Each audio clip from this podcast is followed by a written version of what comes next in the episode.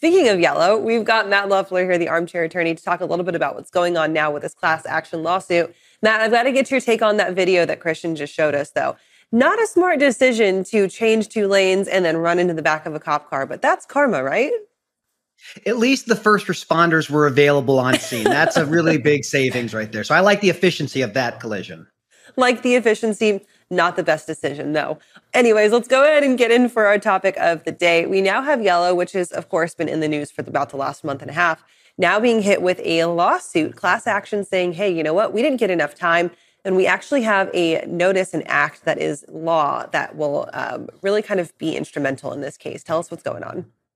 Yeah, this is the WARN Act, and it stands for the Worker Adjustment Retraining Notification. This is a law that applies to big employers, big companies. And when big companies let go of people, there are certain things they have to do. In that case, is to communicate to your workers and to the state, hey, we are going to be letting go a lot of people. Um, as of July 28th, about 30,000 people from Yellow have been terminated, and there are litigation springing up all over the place. This case we're talking about is Armando Rivera. It was a 25 year old, uh, been with Yellow for 25 years as a dock worker and a union steward. He sues in Delaware in district court but they're going after a bunch of different WARN statutes. There's a federal WARN statute, and then every single state has a WARN statute. And the liability for violating a WARN Act is substantial.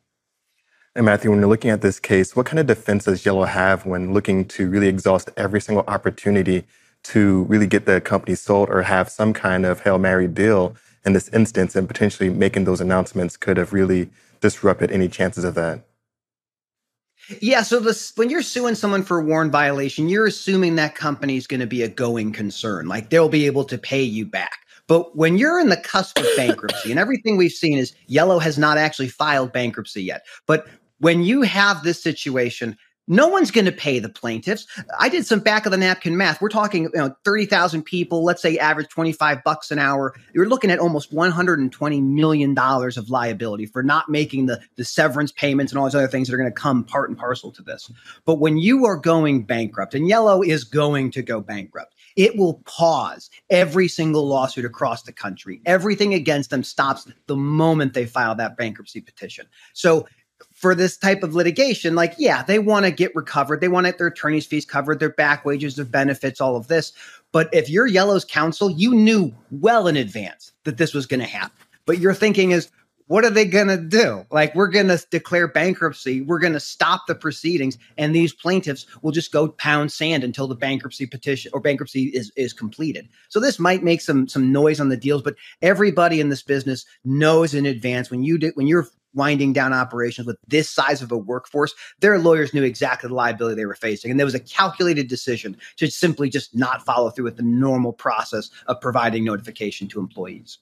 And honestly, if you had been paying attention to the news and the things that way that things were going in the last six weeks, you would know that yellow was coming to an end. I think we called for the beginning of the end of yellow back in the middle of June when we started to see those issues really start to pop up with the Teamsters. It shouldn't have necessarily been a true surprise that we see it go this way, although of course it is. We are very sympathetic to those who have been affected now and lost their jobs. We saw Yellow, I believe it was either yesterday or the day before, Rachel Premack posted on Twitter the notifications of what their severance packages were going to look like. Zero to nine years of service was going to get two and a half weeks, I think, of pay for their severance. And then it went up as your uh, tenure increased as well. Are we going to be seeing maybe any adjustments to that severance pay? Do you think that a lawsuit like this would have any bearing on adjusting that severance? Or is it pretty pretty cut and dry once they have it announced that the lawsuit doesn't even matter. Yeah, I mean, this is like that's a really, really good question. So here's the, the situation that Yellow faces itself in. Sure, they want to do right by their employees. Sure, they want to follow the statutes that are out there to make sure people get compensated and notified. The fact that we kind of suspected Yellow going bankrupt is not enough for them to, to satisfy the requirements of the WARN statutes. Like you have to do certain procedural things or face liability. But the reality is, um, what assets does Yellow have? How much money do they have to pay their secured creditors, the people that own the trucks or lend in them trucks through the banks and everything? Um, whatever remains, whatever deals get cut now in terms of severance, they may not be honored because once you go into bankruptcy, and again, we, we haven't seen them file yet, which is kind of interesting. I, I have some thoughts on that. But as to uh, what happens next, um, those deals, uh, they may be enforced. They may not. It depends on whether or not Yellow has the capital in this restructuring or potentially chapter seven of just complete in, in, insolvency and then winding everything down. We just don't know yet. But anything that is, is put in place today is about as valuable as the paper it's written on. Um, bankruptcy changes a lot of things once you get into that mix. And Matthew, let's jump into that point. The lack of a filing just yet. What are your initial thoughts on that, and what are some of the thought processes behind it? Oh, if you're Yellow's counsel, I have to suspect your goal is to delay the filing as long as possible. When you file for bankruptcy protection, you are considered insolvent for the last 90 days of operation. So anything that you paid, anything that you've done can be clawed back into the bankruptcy estate. So if you've been making payments to preferred vendors or you've been doing other things, um, that money can come back to you. So the longer you can delay filing, that longer that window of 90 days shortens and shortens and shortens so that things you did 120 days ago uh, isn't going to be looked at. Things you did 100 days ago, maybe even 91 days ago. So this, I think, is what what's happening with this bankruptcy petition. They are going to extend it as long as they can, but as we see more litigation popping up, I mean, again, every single state has a version of the WARN Act. There will be many people suing for this. They're looking for class action certification in the Rivera case. So Yellow will have to make a decision sooner than later. This case will tell people this is the time to sue. Because if you don't do it now, you're going to be stuck with the bankruptcy proceedings. So my expectation is they'll file this week. They have to. With this kind of litigation, this is a lot of liability on the line for them.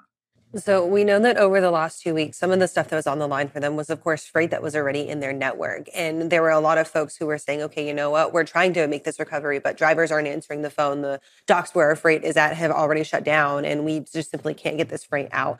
For those who are looking to recover freight that has eh, not made its way out of the network so far, what type of avenues do they have if we're seeing a either delayed bankruptcy filing or eventually bankruptcy filing? Do those shippers just have to say, okay, you know what, hands up, it's, eh, we're done with it, and that's what insurance is for, or, or are there other other ways to go ahead and recover that?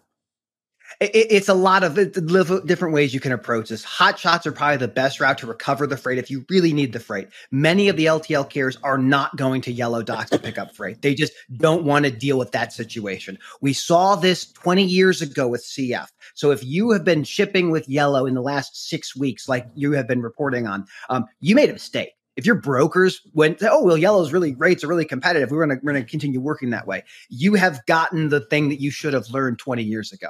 At this moment, you have insurance that may help you in certain cases, but ultimately, um, your hot shots are probably your best route to try to recover anything, and it's not going to be easy. So this unwinding of yellow will take months and months. There will be things stuck in docks for weeks on end and no sight of where you're going to find the things. So this is the the chaos that happens after you have one of the largest for hire motor carriers begin winding down. Matthew, thank you so much for shedding some more light on the situation. If people want to get in touch with you or find more of your content, how can they do that? You can find me at uh, Twitter, Armchair Atty, A-T-T-Y. That's the abbreviation for the word attorney. Uh, if you're looking for trailers, I love to lease trailers. But uh, you know what? At the end of the day, I love to be part of the supply chain and talk about this institutional organization. 99 years in business, one of the longest serving motor carriers ever. This is a, a really interesting time in our industry. Absolutely. Matt, thank you for joining us and lending your expertise, and we'll talk to you later. Thank you. Right now, we're going to take a short break, but we'll be right back with more for Ooze Now.